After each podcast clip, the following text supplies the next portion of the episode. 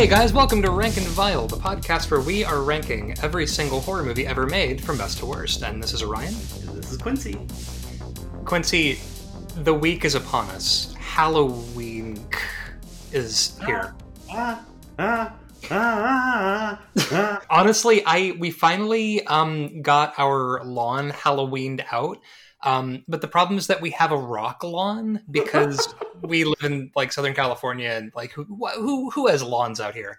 Uh, and It's so I've- irresponsible, frankly, and that's Mhm. not a joke. It is irresponsible in the desert to have grass. Listen, grass lawns generally are a contemptible sign of bourgeois excess. Like you don't don't have a giant like piece of grass that you have to water constantly. Like it's it's wasteful, it's ostentatious in a really uh, stupid way. Just get if you have a lawn, maybe don't. You know, Just let it die. let the let the weeds take it. Uh, so Quincy, what uh, what how's your week going? What what cool shit have you been uh, doing slash consuming on this uh, uh, this holy holy week? I mean, because we're in full Halloween swing, um, I've been imbibing in a lot of Halloween treats. Uh, Mhm. this year has been a pretty good year for Halloween junk food. Every year there's always new stuff, and every year I buy Halloween junk food and I'm disappointed. But this is one of the first years that there's several limited edition snacks that I've eaten, and I am sad that I, I guess I shouldn't be sad that I have to say goodbye. I should be glad for the times we had together. Right, smile because it happened. But the grocery chain Aldi had Halloween coffee roasts this year. What? they had an Ethiopian blend called Raven Roast, and it is Uh-oh. very good. I'm listen. The I Halloween themed things. I think that at a certain point you just decide that you're living the Halloween lifestyle, and it's year round, motherfucker. Like you would still be drinking Raven Roast in like March. Yeah, exactly. They also have a um, Sleepy Hollow blend that's got like notes of apple in it. But um, Oh, that's but- But, I'm I'm an Ethiopian roast fan anyway, so Ethiopian origin coffees are are just very good for me. I You're like completely right. Like honestly, African coffees generally I love because they all like I love coffee that has like little eddies of oil on top of it that just makes it look like a driveway after the rain. yeah it's it's beautiful and wonderful um also this year kit kat came out so kit kat has really excelled in the kit kat but make it other flavor um, Yeah, i'm yeah. a huge fan of matcha kit kats which i can buy at my local local asian market Mhm. um and thankfully i can get those year round but this year they have apple pie kit kats and I swear to God, the the wafer in the middle has kind of a pie crust texture. Oh, jeez. This is They're opulent. wonderful. honestly like matcha. I think it's that I've worked at so many different uh, coffee shops that when I like because I love matcha, but when you're hefting great sacks of matcha when you're working at like a, a coffee shop, you event like you will get like it's like the great Muda just fucking spits in your face sometimes because you open the bag and it's just this huge plume of green smoke that comes out and blankets your teeth like it's I've I've learned to respect and fear matcha for what it can do to my face. I love that the way people talk about matcha is also the way that people talk about cocaine in 80s action movies. yeah, there's always a chance of uh, somebody getting a face full of it. We I just watched um, Tango and Cash, which by the way, for our Patreon, we should totally do Tango and Cash. Uh, Um, absolutely. Um, we also need to do what I just watched, which is over the top. Speaking of, we just need to do a Stallone cast.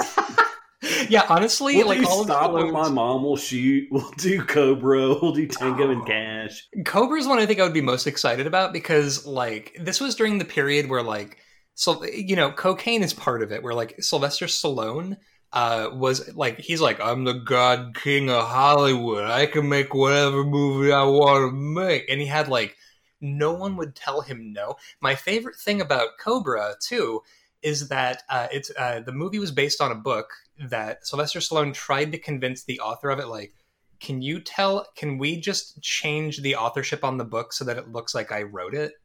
And the novelist was like, no, we will not tell people that you wrote my book, Sylvester Stallone, you fucking psychopath. So I love that Cobra was a Cannon Films uh, film, mm-hmm. uh, Cannon Films of of um, 80s excess infamy. Uh, Breaking Two, Electric Boogaloo, Masters of the Universe. I mean, uh, I, although like Tango and Cash, I specifically uh, I get really excited anytime Jack Palance is playing a villain. Absolutely, Jack Palance might be the best Dracula. I know that's a um, controversial sure, opinion, but he's a very good Dracula. I don't know if that's controversial. I think that's just canon. Like that guy, it's not so much that he eats the scenery as that he never took the scenery out of his mouth in the first place, and it's just dangling like a pork chop. Um, yeah, yeah. Honestly, uh, the the cocaine in Tango and Cash, it's almost like it's like ambient and just sort of blankets everything. Speaking of cocaine blanketing everything. I guess maybe not cocaine blanketing everything, but like mid or it's mid two thousands. What's blanketing everything? Four Loko for I Halloween. Guess, it's what the fuck is the like. I I I can't put my. We're talking about Rob Zombie's Halloween movies. I can't put my finger on what it is that makes Rob's. It's like bong water and white guy dreadlocks and and patchouli. There's patchouli, patchouli, in the mix. I feel. Yeah, a floppy yeah. '70s hat made out of denim. yeah, God, he honestly. Um, I feel like what happened now, and I say this as somebody who um, tell the truth and shame the devil. I uh, at the end of 2019, Spotify uh, was like, "Hey, here are the artists you listen to the most," and I it, it definitely told me you are in the top one percent of Rob Zombie fans on on Spotify. And I listen, I I enjoy slamming in the back of my Dragula, and I don't mind telling you. Um, but like I, his movies, I feel like the uh, what you what you want to do with Rob Zombie is you want to cup his face while he's like writing a script and whisper, "What the fuck is wrong with you?" like, why would you I, make I think, the choices you make? I think Rob Zombie is a perfect example of why a filmmaker. It's kind of like the anti-auteur theory. It, we we like to talk about torture geniuses and studio executives, like you know, reining them in and keeping them from having their their masterpiece made. Mm-hmm. But Rob Zombie is an example of where the studio just backed a dump truck filled with money in his house and said, do whatever you want. When what he really needed were producers that said, no, Robert, we're not doing that. Yeah, exactly right. It, you know, and, and, and so Halloween was uh, made in 2007, which um, this is uh, two years after the Devil's Rejects, and I feel like so, because again, just permission to print money. They're like, you can do yeah. whatever the fuck you want, Robert. You can fucking have Taylor Scout Compton finger a bagel. You can hire a pro wrestler to be the shape. You can oh, yeah. fucking um, put a million Ben Cooper masks in this. Put your own music in this movie. We don't care. Just go for it. It's yeah, it's just the Weinstein brothers delivering like a briefcase full of Count Chocula and Garbage Pail Kids stickers to Rob Zombie's house, and he's like, "Sure, I'll I'll remake Halloween." Uh, this movie, um, we should say right out of the gate, uh, obviously Halloween 1978. This movie, um, Rob Zombie got uh, John Carpenter's sort of blessing for it. They had sort of a weird relationship because um, Carpenter didn't really like the first Halloween movie, and they there was kind of a he said she said thing in the press where both of them were like, I don't like them very much. Um, but they've both confirmed that they're cool now. But I almost wonder if it's just that John Carpenter is too stoned and too busy playing video games to like beef with anyone. I mean, if you're John Carpenter, who cares anymore? Yeah, who gives a shit? You made the thing, my you guy. Won. Like, yeah, you you got out of the game, you know, like you made Ghosts of Mars for some reason, and then you were, you know, uh, and so Halloween uh, 2007. We what's incredible about this movie is I always uh, think about the fact that it starts with the song "God of Thunder" by Kiss, which has a really cool riff where it's like ba ba ba ba ba ba, and you're just like, all right. And then the voice of Gene Simmons uh, drops in from the ceiling and goes, and it's just like the I, it's the worst thing in the world because it's like I was having a nice time vibing to the riff, and then Barney Gumble from The Simpsons is just like screaming at you. We get the backstory of Michael Myers. Now, I want to know if Rob Zombie is to blame for woobifying. Because I'm trying Ooh. to honestly think if fandoms woobified before the Devil's Rejects. And surely and the case is yes, but I feel like this is a really good example of where like it really comes into play where an established character is retcon to be, you know, a poor, misunderstood, precious cinnamon roll. Yeah, well, I mean, that's exact. You're exactly right. Like the thing is, you know, two years off of uh, the Devil's Rejects, which is kind of a funny movie because because I, I really like Devil's Rejects. Also, my favorite review of Devil's Rejects is from Roger Ebert, who was like, "I really liked this. I got nothing. I don't know either. I just really like this movie." um, and it's I feel like that movie does this thing right where uh, Rob Zombie looks at the camera and you know because you've got William Forsythe who plays the the shitbird um, stepdad at the top of uh, Halloween 2007, but you've got William Forsythe as a, an avenging sheriff who's like pursuing the the Devil's Reject and you know he ties them up and tortures them and he's just a really he's a huge piece of shit. And you can kind of feel Rob Zombie looking at the camera and going like really makes you wonder who the real monsters are. And you're like it's still the murdering rapists Rob. Jesus like, yeah, William Forsythe fucking sucks, but they they murder people. Um, and the movie itself is like sort of solidly on their side in a way that, yeah. So we get Michael Myers as a, a small bab, and now his mom is a stripper, played by uh, his uh, Rob Zombie's wife, uh, Sheri Moon Zombie. Um, and he's got a shitty stepdad, and his sister's kind of a dick. And I feel like the movie is trying to tell you, like, you know, it's it's his upbringing that resulted in him being a relentless killing machine. Yeah, to it's his upbringing that made him basically a mutant. Yeah, and like you know, it, it later on you get uh, Doctor Loomis, played by Malcolm McDowell, who, by the way, is having a great time in these movies. I'm sorry. Yeah, he's he's a real treat in these movies. Malcolm yeah. McDowell and uh, Taylor Scout Compton are the real winners in this series. Yeah, and now actually, and I'll just put this out there, sort of from jump. Um, I, I feel like all of the performances in Halloween and Halloween Two are fucking great. Like yeah. he, I think Rob Zombie is good at finding actors who are excited to be doing this kind of movie.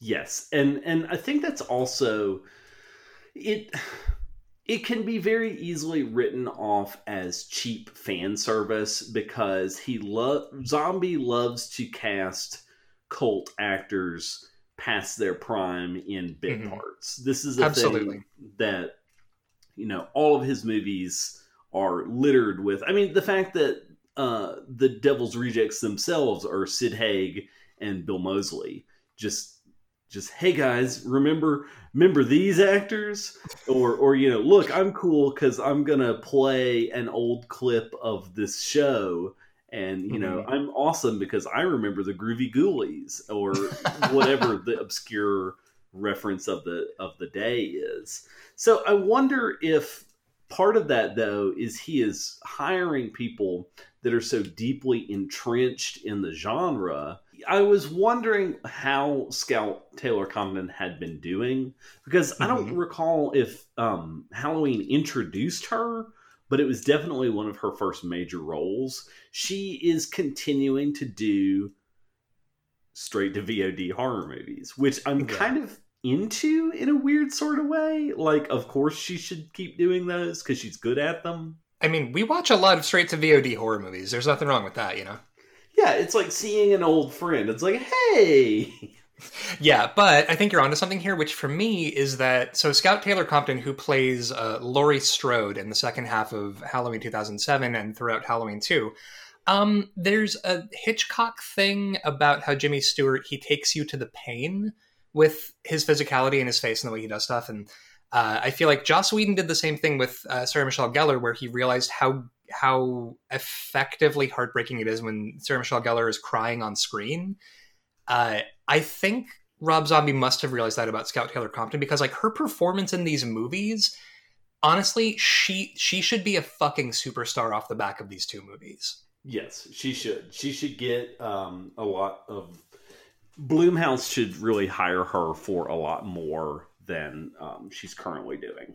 Oh yeah. Now, the, uh, the, uh, absolutely. The other thing about these movies, I've realized, I don't think shampoo and conditioner exist in the extended Rob Zombie verse. Um, everybody's hair just looks like shit. I don't know if that's like a, a deliberate aesthetic choice or if it's just maybe they spent their whole budget on like mallow pumpkins or something. But so at the top of uh, Halloween 2007, uh, we get sort of um, now, and in fairness to our summation of the plot being if your mom is a stripper, you're going to be a killing machine.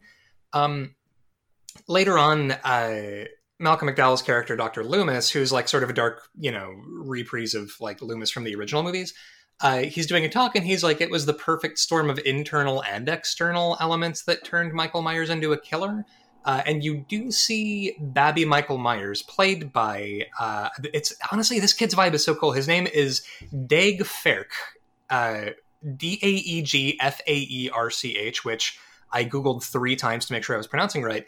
Um, and he's just got this really cool like weird dreamy kind of menacing vibe. He's really really good as young michael myers but basically you get his backstory of just like his dad is his stepdad is william forsythe and his mom strips. So you know you can as you like you can imagine he kills everyone. And so he kills uh, his uh, sister and her sister's boyfriend and william forsythe as a kid. Which is very much the um, original series. But but I have to wonder how much of this movie solely relies on being a retelling of a at this point like oh 20 or 30 year franchise mm-hmm. 78 to yeah. 2007 is yeah that's a yeah like that's a number certainly this is this is a movie podcast, not a math podcast.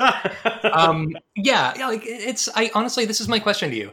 If you, if this were not called Halloween and it was just like Rob Zombie's Hellbilly Deluxe or whatever, would you how would you have had the same experience of this if you weren't side by siding it with the original? Oh, absolutely not. And what I'm saying is, it is inseparable from the 30 year legacy of this film, which I worry hurts it more than helps it.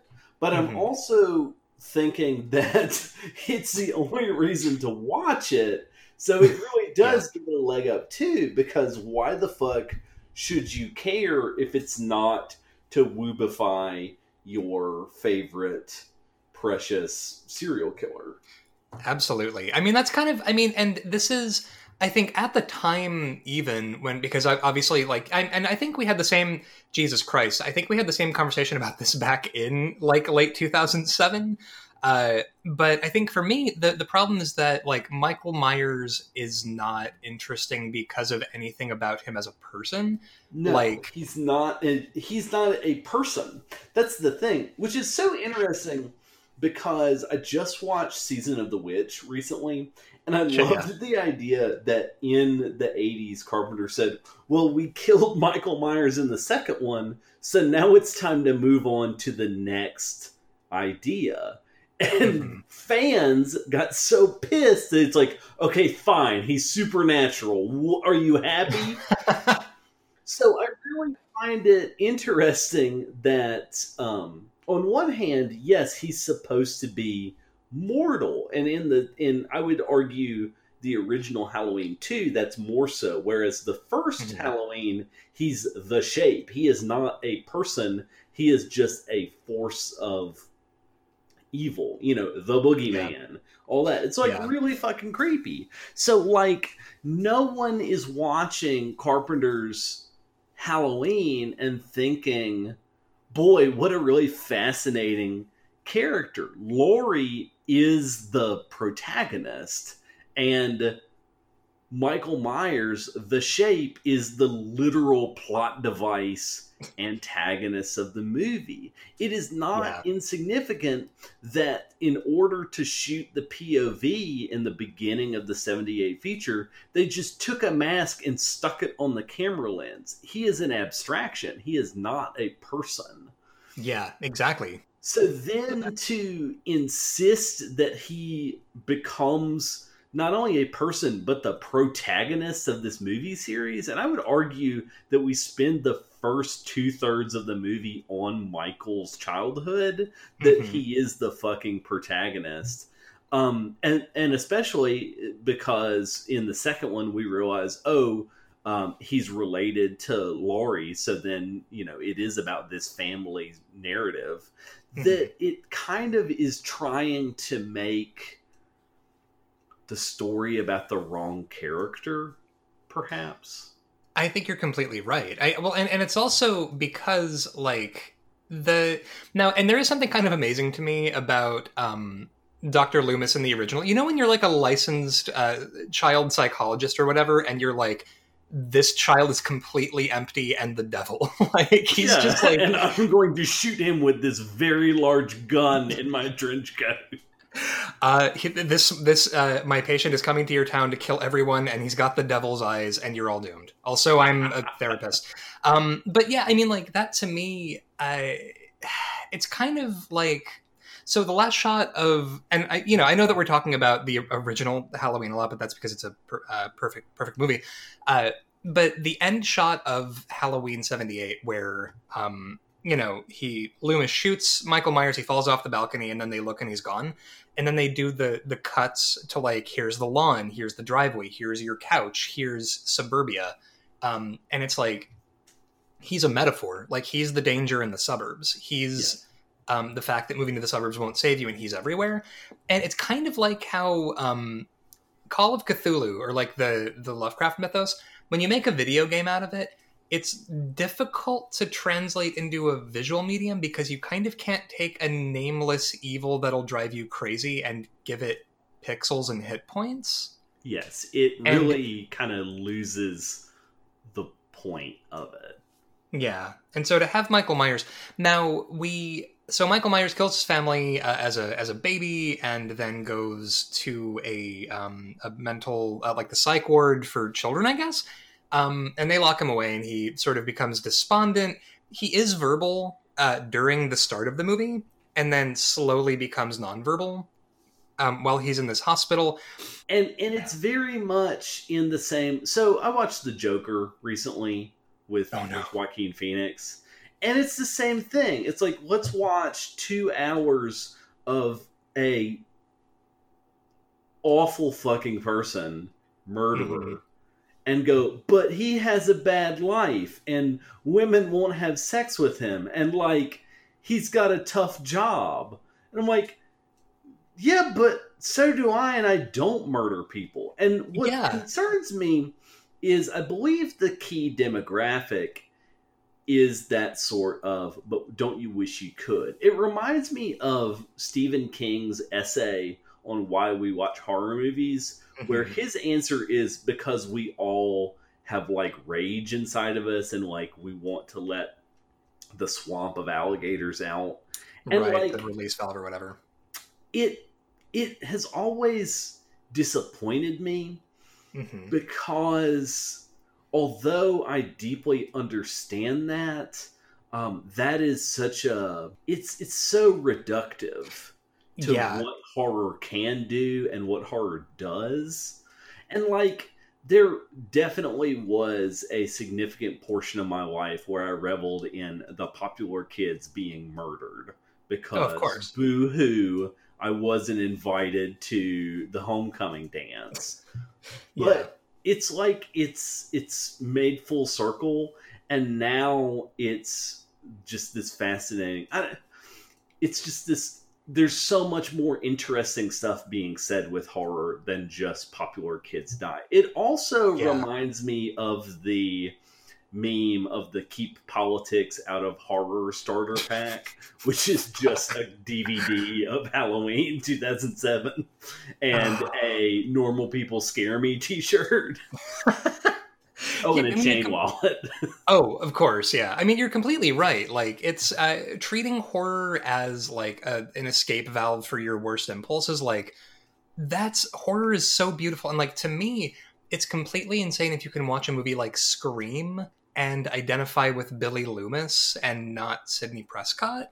Like, I don't know, and, and of course, like there are so many different reasons to watch horror, but I, I the idea that horror is your mom and it I, it's almost it's very puritan to me that it like horror doesn't need to serve a function or be utilitarian in a way that like oh you know it keeps people from going out and killing other people because it gives them a release for that. Like see a fucking therapist like if the only thing keeping you from murdering people is horror movies that's more about you and less about halloween you know it's such happy bunny emily the strange pablum that it Yeah. drives me fucking crazy Well, and, and you're totally now. And the thing is, Sleepaway Camp is an inter- is an interesting example. Um, there's a thing about Rob Zombie movies that I hadn't picked up on until the most recent watch.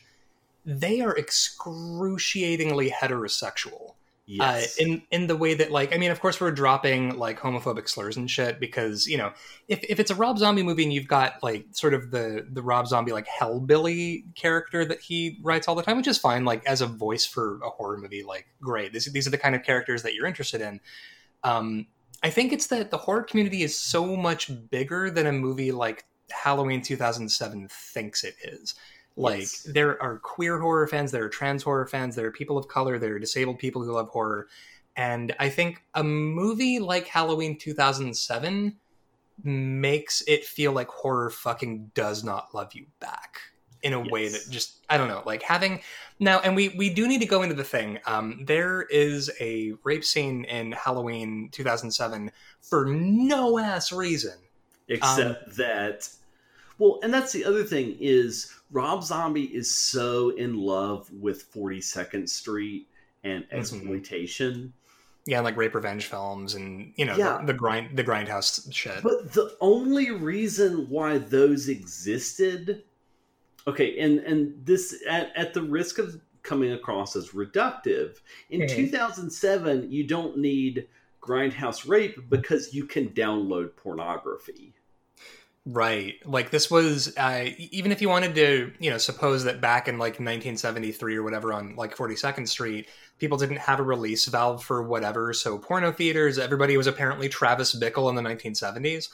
Um, and yeah, you're right. In 2007, what the fuck? Like who wanted that? Um and my and it's favorite so my favorite uh, scene from a movie that deals with those porno theaters is the porno in um, where American Werewolf in London, Oh, where yeah. literally the part you see is a guy stopping to have sex to answer the phone, and it's a wrong number, and it's a very unsexy. Well, well, no. Who are you? Well, I, I think you got the wrong. You hang up first. Well, no. While oh, you hang up music- first. well, the why the um the guitar seventies guitar score goes on. Oh yeah. It's it's perfect. Honestly, like that's what it is. Is like Rob Zombie, he's obsessed with the 1970s, but I think that he's almost too close to it as a fan to think to have thought about it critically for a movie like Halloween 2007. I do think Rob Zombie has made good movies, and we'll get into that in a bit. Um, but I think by this point, he had made House of Thousand Corpses, which is basically, hey guys, you remember Texas Chainsaw Massacre Part Two? Here's that, but worse. Um, where he's like trying to approximate that kind of a thing, and then Devil's Rejects, I think, is a better movie, but I think my you're in talking about horror fandom. Rob Zombie during this period, and, and arguably in a lot of ways in other movies, is basically a Camp Crystal Lake hat that makes movies. yes, Like he's he's so uh, he's so much a fan of the genre that maybe the whole thing he has to say in a movie like Halloween 2007 is, "I really like Halloween 1978." And I think what's Um, enraging is we have such smart movies. Now, I will concede that um, Cabin in the Woods and Tucker and Dale versus Evil are not the pinnacle of the genre. We've kind of talked about uh, the potentials in other things. But those movies have so much more to say. I mean, Final Girls or Stage Fright the musical or it, you know the first season of um, Scream Queens by Ryan Murphy for God's sake Oh Jesus! Yeah. more to say about the genre than Rob Zombie in Halloween 2007. Yeah, I mean that's kind of what it is. It's like I always think of this one scene in um, the uh, House of a Thousand Corpses where um, Otis and the grandpa are just sitting around watching the monsters, and it's the episode with the car called Dragula. For fuck's sake, like so much, so much of his movies at this point are just like uh, an Ouroboros that's not able to fucking look at other things. Oh Um, yeah, and, and and- I mean, Three from Hell, like having Ugh. Baby wearing a fucking war bonnet in Oh, a Jesus, yeah. 2018 2019 movie and not seeing that as something that shouldn't be on the Blu-ray cover art. It just Yeah. just shows the like not only just out of touch, but just does not give a shit. Just the the Yeah. onanism that is a Rob Zombie movie. The Yeah. question of who are these movies for? They are for Robert himself and only himself.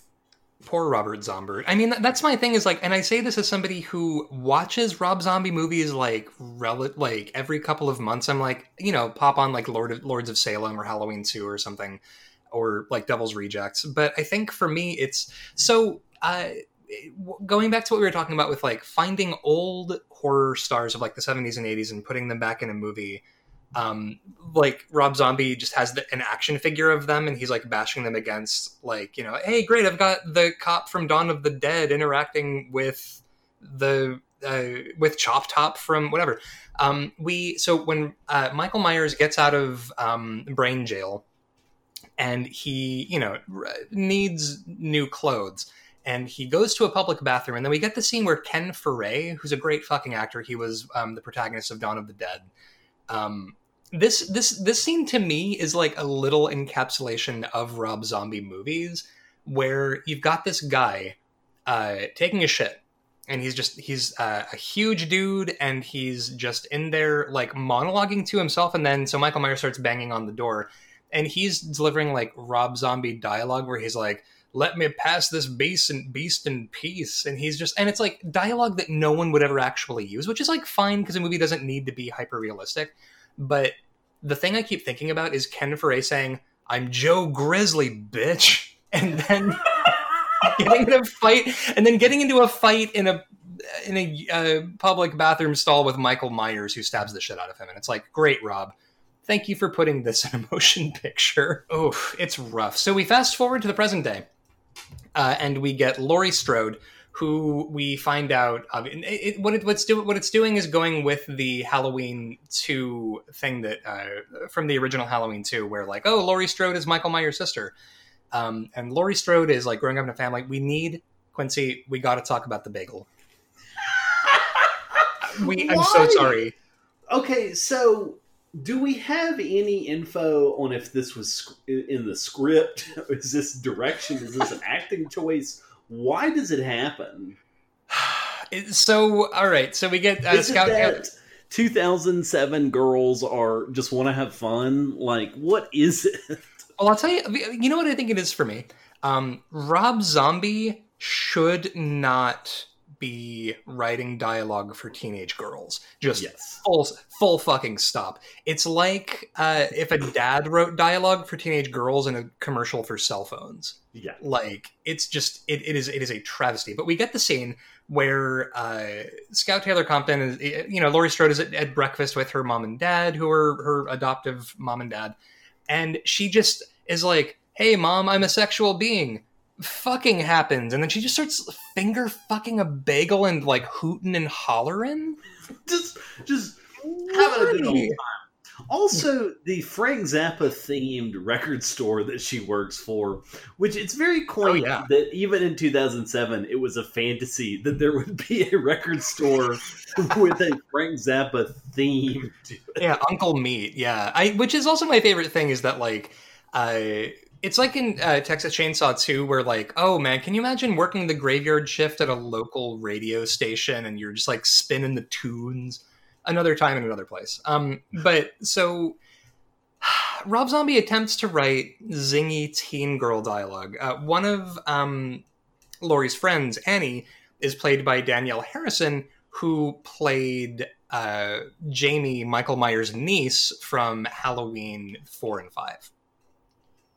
Um, and she, I don't know, wh- wh- which is also incredible to me because she was a college student in Urban Legends in like 98 or whatever. Age means nothing in Hollywood, especially, and yet it means everything as well. This is why. Gosh, happy Halloween, everyone. We're going hard. I am just like unleashing all of my angry fury tonight. Listen, you had to argue about Sleepaway Camp on Instagram. You're tired. like, it's. That was It's a weeks hot- ago, too, which is the sad thing. I'm just not over it. Oh, it's a hostile internet out there. I yeah, and well, so we Rob Zombie attempts to do zingy teen girl dialogue, and it's mostly all of them being like, "Hey, you want to fuck that guy? You should fuck that guy. I'm gonna fuck that guy." And it's like, Rob, I. It's just so much. Oh, boy. Um, it's, it is something else. Yeah, and so we now here's the thing though. Brad Dourif uh, is, plays Annie's father, uh, Sheriff Brackett.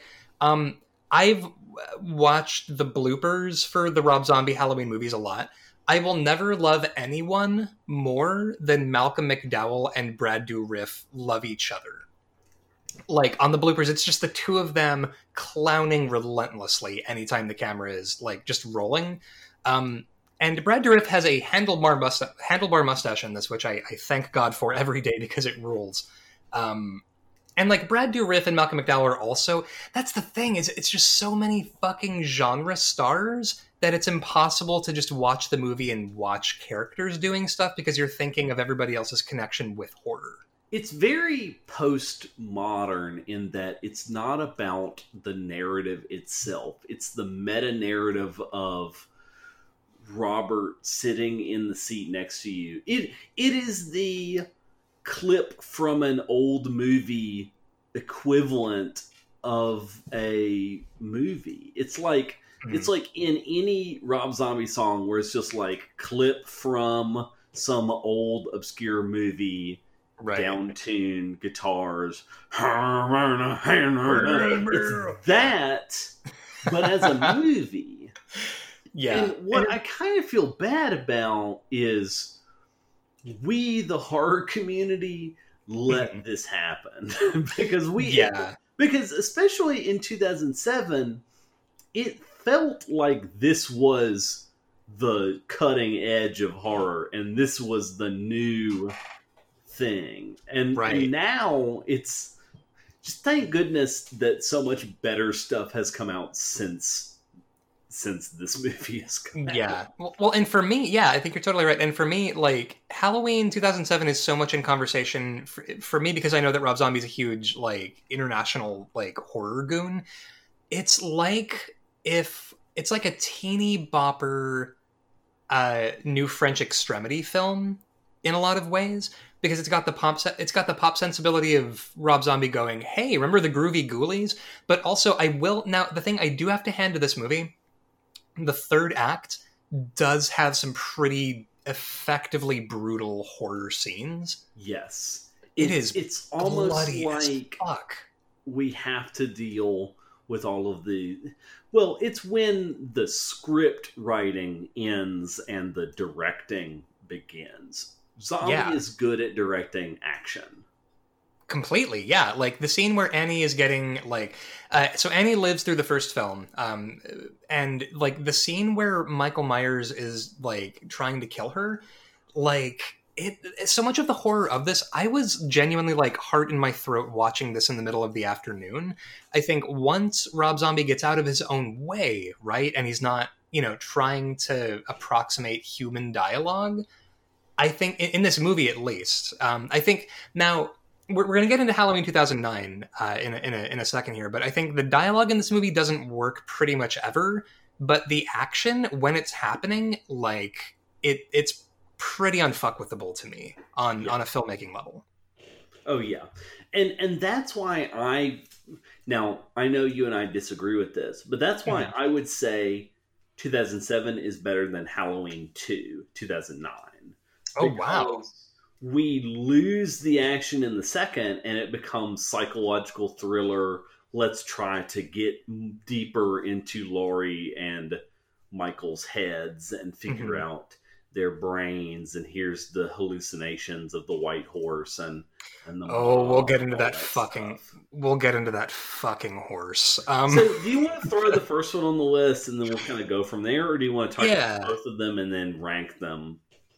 Yeah, let's fucking lawn dart it into the into the fucking ground. We all right. So looking at the list, uh, mm, all right. So uh, in if we're starting with movies that are too much in conversation with nothing, uh, and I hate to say this because I, I love this movie very much, but n- at number two hundred eight we have Freddy's Dead: The Final Nightmare, which is kind of not even really a movie so much. Like it's not a movie with a beginning, middle, and end that's meant to evoke human emotion. It's like meant to end this fucking franchise at this point, and it's Rachel Talalay swinging for the fences and doing that as big as she can, but it objectively doesn't really work in a lot of ways. I like Um, that because right above that is Happy Death Day, which I Oh, yeah. has like really given a, a shot of iron into the genre in the past couple of years. Man, you're right. I really love Happy Death Day, and also Happy Death Day to you. Like they, they, yeah, it's like the exact thing that horror needed at that exact moment in time.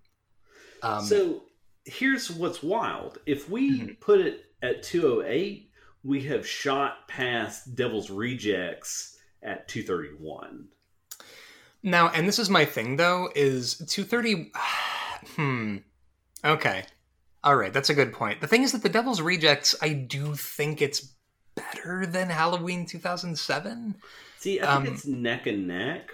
Um, Mhm. Now, a, a more comparable comparison is the fan service of Freddy versus Jason at 223 and Oh, yeah. the unapologetic fan service that is Halloween 2007.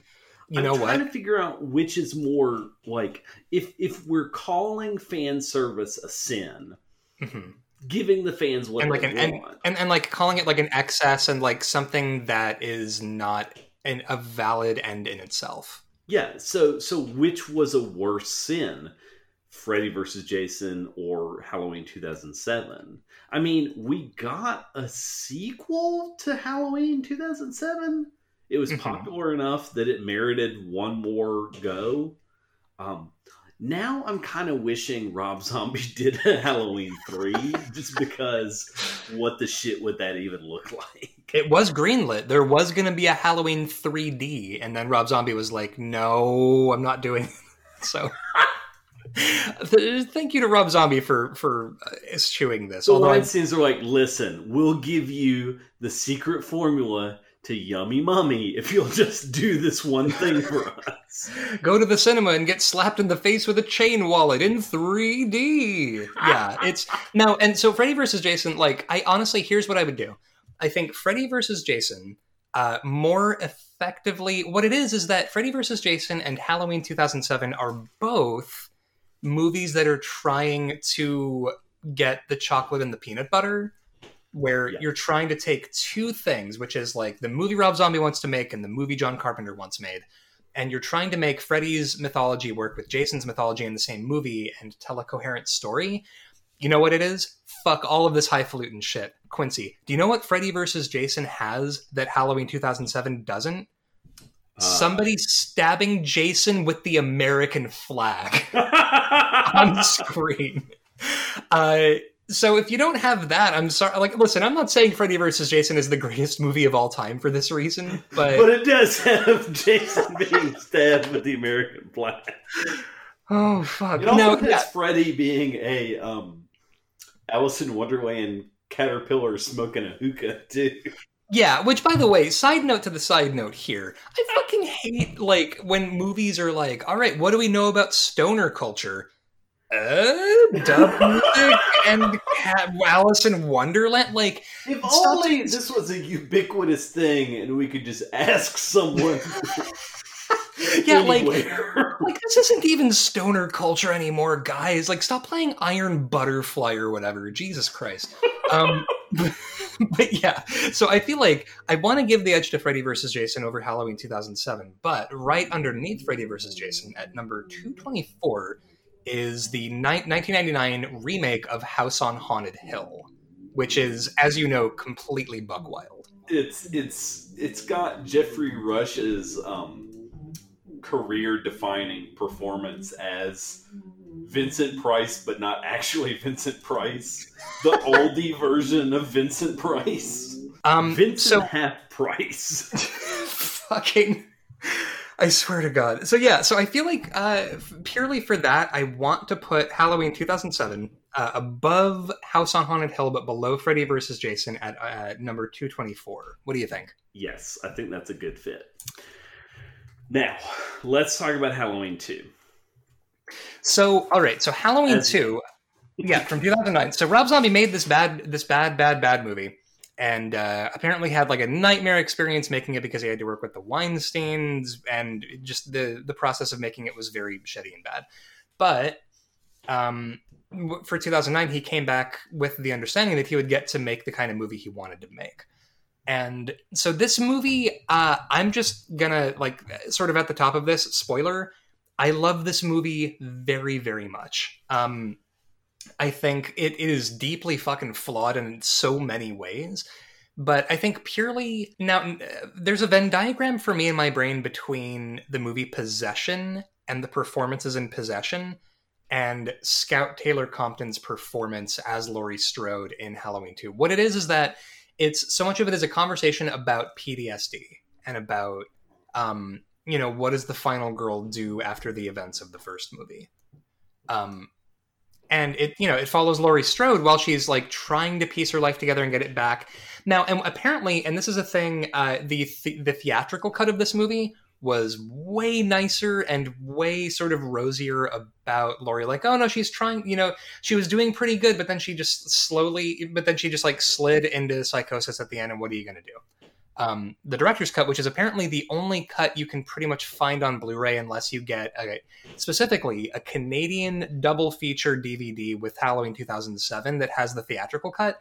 You can kind of only get the director's cut on Blu-ray, which is so interesting because. Um, so, as a literary scholar, you know, we there's always a debate with. So, Frankenstein by Mary Shelley is one of my favorite texts, mm-hmm. and one of the things that often um, people talk about in literary scholarship is do you go with the 1818 or 1837 edition because they're radically different and it mm-hmm. really mm-hmm. depends on how much you like percy shelley because percy stands uh, like the the 1818 version because it is assumed that he heavily edited and meddled with the manuscript that Percy he's like, no, no, no, baby, let me get this. And um, you know, we look at the 37 edition where Percy had been dead for a long time, and and many people would argue it's Mary going, God damn it, I'm fixing my book from that meddling, uh, overbearing um, dandy. Yeah. Which, by the way, Percy Bysshe Shelley stands. If you're out there on Twitter, I am begging you to hit us up because I am fascinated by you. if you're just like ride or die for Percy Shelley, like that's such an incredible fandom to be in. Is the Percy Shelley fandom? It's um, like there's there's actually in literary scholarship uh, and literary study, there were um, Ted Hughes fans. Like people oh. took Ted Hughes' oh. side over Sylvia Plath's. Oh, the antagonist of, of Sylvia Plath's life. People fucking stand that dude. Like the villain of Sylvia Plath, the movie. Yeah. The, oh, wow. Wow. The Jesus. Lex Luthor to Sylvia Plath Superman. the fr- the the the F. Scott Fitzgerald to Zelda Fitzgerald, like Yeah. just the worst person for yeah.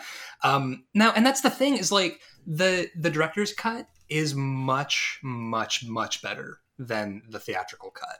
Um, and I think we can sort of debate. I know um, there's a YouTuber I really love called Hbomberguy who has a whole thing about like director's cuts and kind of the utility of them, and like does that subvert the point of a movie that you know isn't entirely controlled by one person. Um, now, what's incredible about this movie is that it sort of revolves around this movie does one of the most ridiculous, absurd, stupid things I've ever had the joy of seeing in a film, which is that right from Jump Street, uh, after the the Dimension Films logo, we get in a courier font it says L caps white horse linked to instinct, purity, and the drive of the physical body to release powerful and emotional force like rage with ensuing chaos and destruction. Excerpt from the subconscious psychosis of dreams. Robert Zombert puts the metaphor of the thing, just fucking puts it on screen in courier font to say, I've re- I've read a book and I'm going to do some higher art shit with this motion picture. I love Um, how in the um it, it reminds me of the epigraph of the John Barth book where he says the last thing you want to do is start your book with a reference to a better book. And that's kind of what Rob Rob Zombie's doing. He's like, "Hey, here's real interesting shit." Um, and now here's my movie Halloween 2. Yeah, it's now and, and the thing is and and as I said before, like I there's so I've seen this movie so many times and I love it so much. Um, but I will say it I absolutely with my life hate the pretentious garbage of Sheri Moon Zombie's character from the first movie who um, shot herself uh, while Michael was in the uh, psych ward. Um, she shows up in this movie in like dream states and hallucinations, wearing all white and with long blonde hair and with well, leading a white horse, and it means nothing. It is nothing. Like it's it's one hundred percent Rob Zombie trying to gussy the fucking place up. Um, it's nonsense, and I feel like all of that could have been taken out of this movie with zero consequence to the plot because it's not about anything. Like, I'm interested in the relationship between Laurie and her experiences, and between, to a lesser extent, Laurie and Michael, although, as stated before, Michael Myers is not a fucking person. Like, he's not capable of catharsis. He's not capable of a deeper understanding or working through anything with anyone he's a malevolent collection of murder impulses. Like Did I don't. ever read the the Halloween comic book series? Oh, very bad. Yeah. So so it, it reminds me of the Halloween issue of the Halloween comic book series from the 2000s, which is the it can't get more 2000 than also published by the Evil Ernie Lady Death publishers. Yeah, uh, it's yeah. yeah. connoisseurs of big titty goth girl um, with sword comic books. So I love that in that they also try to tell stories of Michael Myers in the the psych ward stabbing people with pencils and boiling people with French fry grease, all this shit. Who could care? And the ending of that comic has always stuck out with me because it's Dr. Loomis shooting him multiple times and then him just slipping out a window again and Loomis going, damn it. because he's bulletproof. He is not a human being. He is a thing. Which is also why when we put um, the death of Michael Myers fan movie on here, it further cements he's not a human being. He's just a thing. And without his sister to torture, he's Mhm. nothing and he dies. Yeah, it's on. Yeah, when when Loomis shoots him and he slips out the window anyway, I did. It's like John Mulaney voice, like with the horse, like, ah, that's what I thought you'd say, you dumb fucking shape. like he just evades murder at all times because he's not actually a person. Now, so much of this movie, like, I, I will say, Halloween Two, I think has my favorite depiction of a therapist in a horror movie. Um, therapists in horror movies, I feel like generally it's always written by people who have never been to therapy. You know what I mean? Like it's Yeah. always sort of just garbage. And uh, uh, you know, because it's a fucking Rob Zombie movie, we have to have like the Rob Zombie players. Uh, Marco Margot Kidder, uh, genre legend, uh, plays Laurie's therapist, and she's fucking incredible as a therapist. I've been in therapy since I was a kid, and this feels like a therapist I've had. Like she's genuinely trying to help Laurie, and she's kind of no bullshit, and she's you know, so much of the process of Laurie breaking down is like she's lashing out at everybody uh, in this movie because of her PTSD and because of her like decaying mental state. She lashes out at her adoptive family with Sheriff Brackett and Annie. She lashes out at her therapist who's trying to help her. Um, and what happens is that she is never allowed any kind of family because that was taken from her in the previous movie and she can't go back to that. Um, and there's like so much of her performance in this movie is it like I don't know what it is like there's some kind of magic with the way she makes her face sort of uh, grimace and clench and scream as she's like communicating these emotions. Um, and you know, Margot Kidder is incredible as the therapist, but ultimately she can't help her. The other thing I love about this movie is Malcolm McDowell as full on piece of shit Hollywood huckster Dr. Loomis. Yes, it's very good.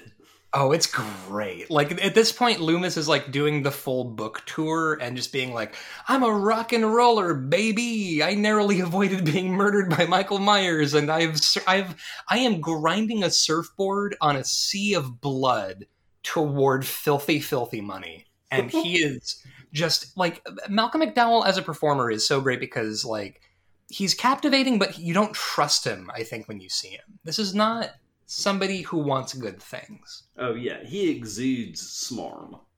Yeah, and what you basically get is like Malcolm McDowell sort of uh, compensating for the guilt he feels in the death that Michael Myers has caused.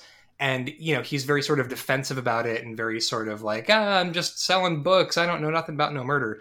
And by the end of it, he is finally, after Annie uh, gets murdered, and Brad, you know, it's Sheriff Brackett, you know, sort of just punches the shit out of him, and he's like, "I want to kill you so bad." Brad Dourif's performance when he finds the body of his daughter is, I think, one of the finest on-screen portrayals of grief I've seen. Yeah, it's Like this is some this is somebody who doesn't know how to communicate like coherent words and is just like making animal sounds of horror and denial and uh, it's so it's so good. Um, this is probably not a good movie in a lot of ways. Um, it's It's also interesting that it's a movie that's saying, you know, Laurie cannot go back. She has lost her family, and it's the only thing she needs. But then to also say at the end of the movie, and her family is uh, Michael yeah, is Michael and her imaginary ghost mom. and a horse. the horse is your dad now. Yeah, really, it is like, and here's a horse dad. Yeah, completely. Now, what's so? Uh, what happens at the end of the thing is that um, they're all in a shack eventually, and um, Michael uh, is dead uh, because Laurie Laurie kills him, and then Laurie goes out and grabs a knife and is advancing upon Doctor Loomis because her mind has been completely broken by everything that's happened, and she gets like Jason goes to hell style, just like shot to death by cops. And what we get is now here's here's what it is for me. And i think i'm i'm, I'm going to guess that the entire reason maybe that i love this movie is rob zombie has a very specific talent and that talent is finding the right song to close out a movie with. Oh, he put fucking Freebird in a movie. like that's the only context in which i've enjoyed the song freebird is at the end of the devil's rejects. Um, while the firefly family is like driving to their death in a giant shootout with the cops. Um, halloween 2 ends with now in halloween 1 um, you know how uh, michael myers mom being a stripper is the reason he kills people or whatever? Um, she there's a scene of her dancing to love hurts by nazareth uh, at the, uh, the strip club this movie closes out with a soft gorgeous, chill inducing, perfect, perfect, perfect cover of Love Hurts by Nan Vernon. Um, and even though this perfect song for the end of this movie is over, uh, it plays over a hallucination that Laurie has before dying of her sitting in a white room, and then a white mom with a white horse comes whiting down the white hallway, and she cracks a slow smile, and then that's the movie. And I mean, that's a pretty good ending. It's a good ending. I don't. I, I like it. I. It's still fucking. It gets. It raises goosebumps on my arm every time I watch it. Um, th- I think it's that this is such a it's it's a movie that's ambitious in ways that you don't really get to see in mainstream movies. Yeah. Which also makes sense why they didn't do a third one. Oh, for sure. I feel like this self-destructed anything Rob Zombie could have possibly done after this with Halloween. And what's also interesting is um, what year did Lords of Salem come out? It was a really long time between oh, yeah. This movie um, and Lords of Salem. Lords of Salem, I want to say was like early to mid-ish 2010s. If only there was a way we could look it up well, we don't have the entire collection of human knowledge at our fingertips. First of all, um, yeah, I, it's he he. This movie, I think he made this movie and then went into like a super death of Superman style healing coma. Um, yeah, like, while while other huckster Hollywood ghouls ran around, we had we had multiple uh, Robert Zombie esque. We had the blue Robert Zombie and the red Robert Zombie and and the Vindicator Robert Zombie and yeah and you know Robert Boy. Man, I'm just thinking about Vindicate. Oh my god, the death of Superman. It's oh Jesus. Speaking of things that are in conversation with itself and also nothing. Hey, um, but uh, yeah, Doomsday had kryptonite spikes in his knuckles. That's pretty dope. I feel like Doomsday just looked like if a beard could grow arms. Like he was just if this a beard could grow arms and was also made out of rock. It's yeah. wild. It's it's incredible. It's, um, it's like a of its time because you could see the DC editorial bullpen. We got to come up with the alien that can kill Superman. what about this beard with rocks growing out of it? Yeah. What if? What okay. if? what if the Tasmanian devil was made of rubber cement and hit the fucking gym and could kill Superman? Uh, oh, all right, all right. So looking at our list for Halloween 2009, and I'm and I want to, um, which by the way, I love the like uh, Siskel and Ebert thing we do sometimes of like when we disagree on a movie. I do genuinely love, and I don't mean to schmaltz on Maine here. I love that when we disagree on a movie, I always feel like we know where each other are coming from on it, and it makes total sense. Yeah, this is this is a lot of fun, um, and and honestly, my grief, my grievance is with the conceit that we should give a fuck about Michael, Michael Myers, Myers, in any sense, and and I think yeah. I feel that the ending of Halloween Two, Electric Boogaloo is very much Laurie's with her real family now, and it's further of it's further yeah.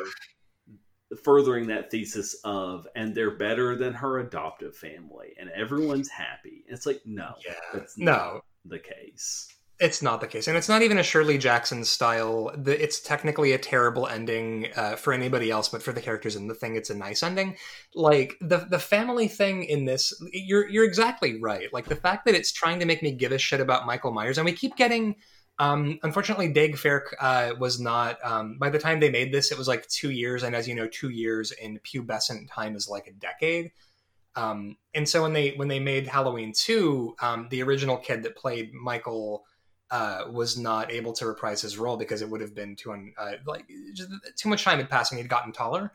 Um, we get kind of a nice Disney Channel looking kid as young Mikey um, throughout this thing, and it's we get these like scenes with him talking to his ghost mom, but also full grown Michael is right behind him, and they're the same person, and it's like I do not give two shits in a wicker basket about Michael Myers' mom feelings. Yeah. Like it's it's stupid.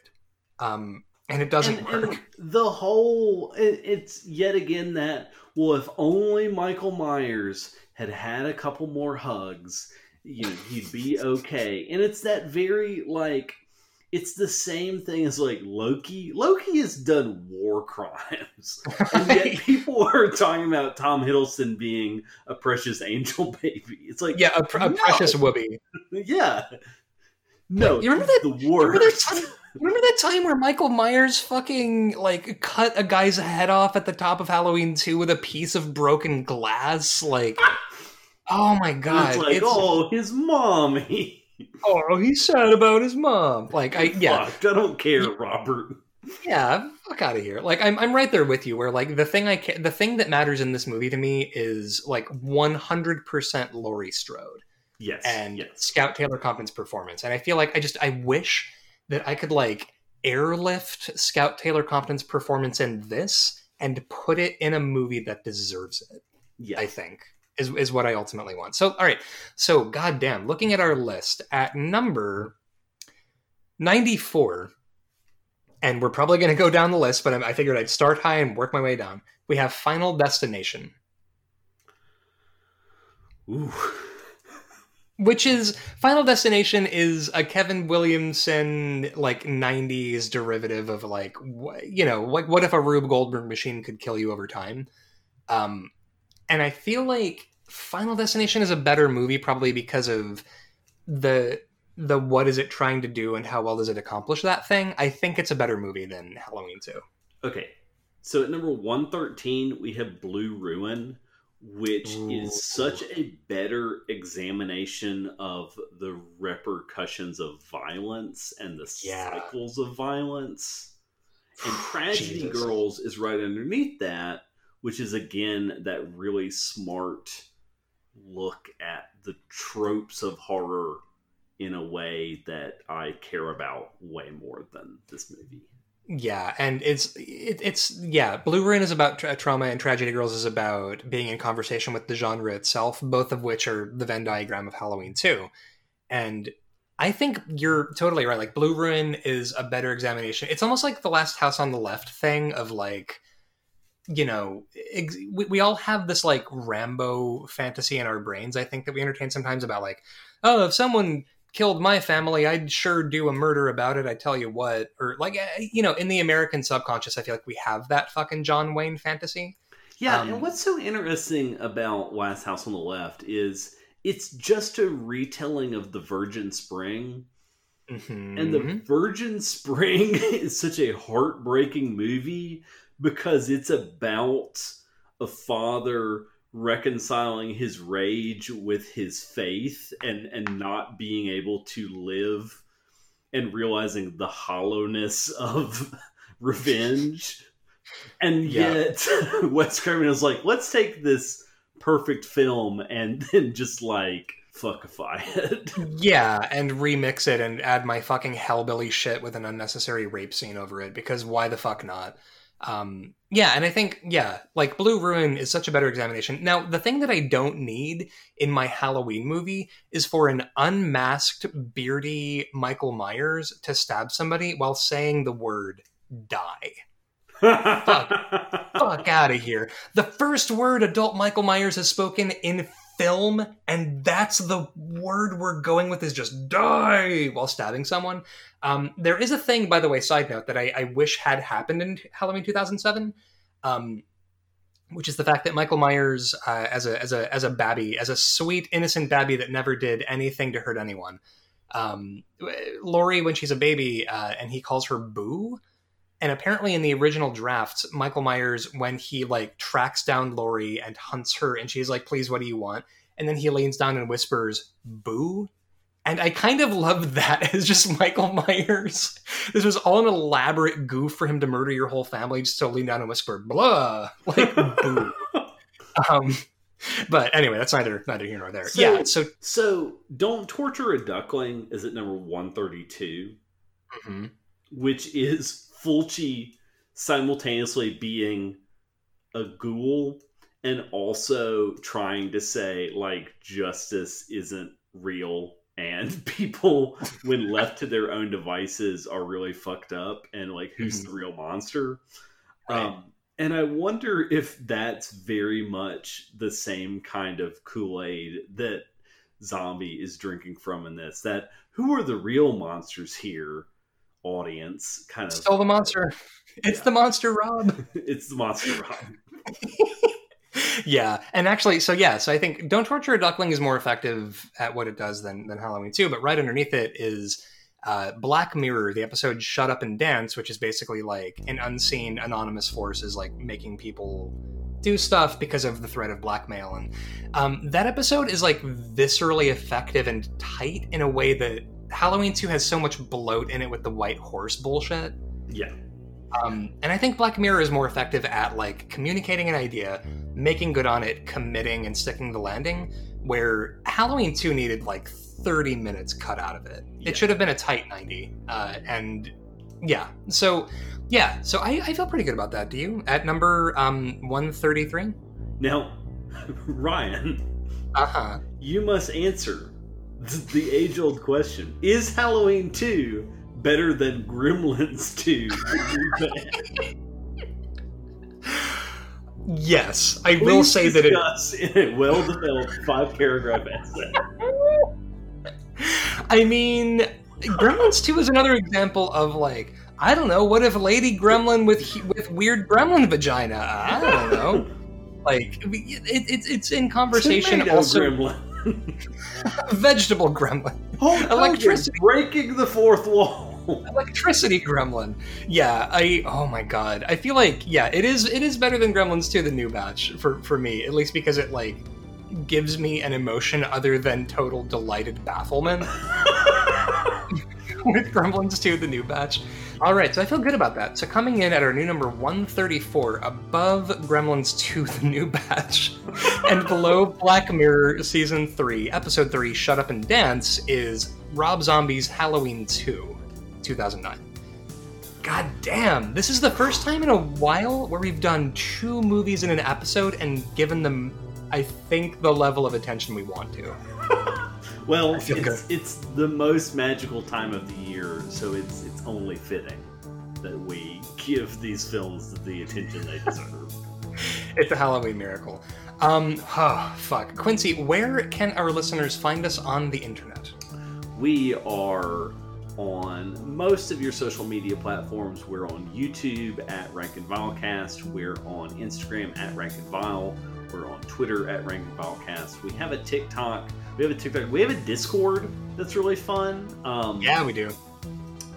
I think that it's linked uh, in our other platforms. Uh, Mhm.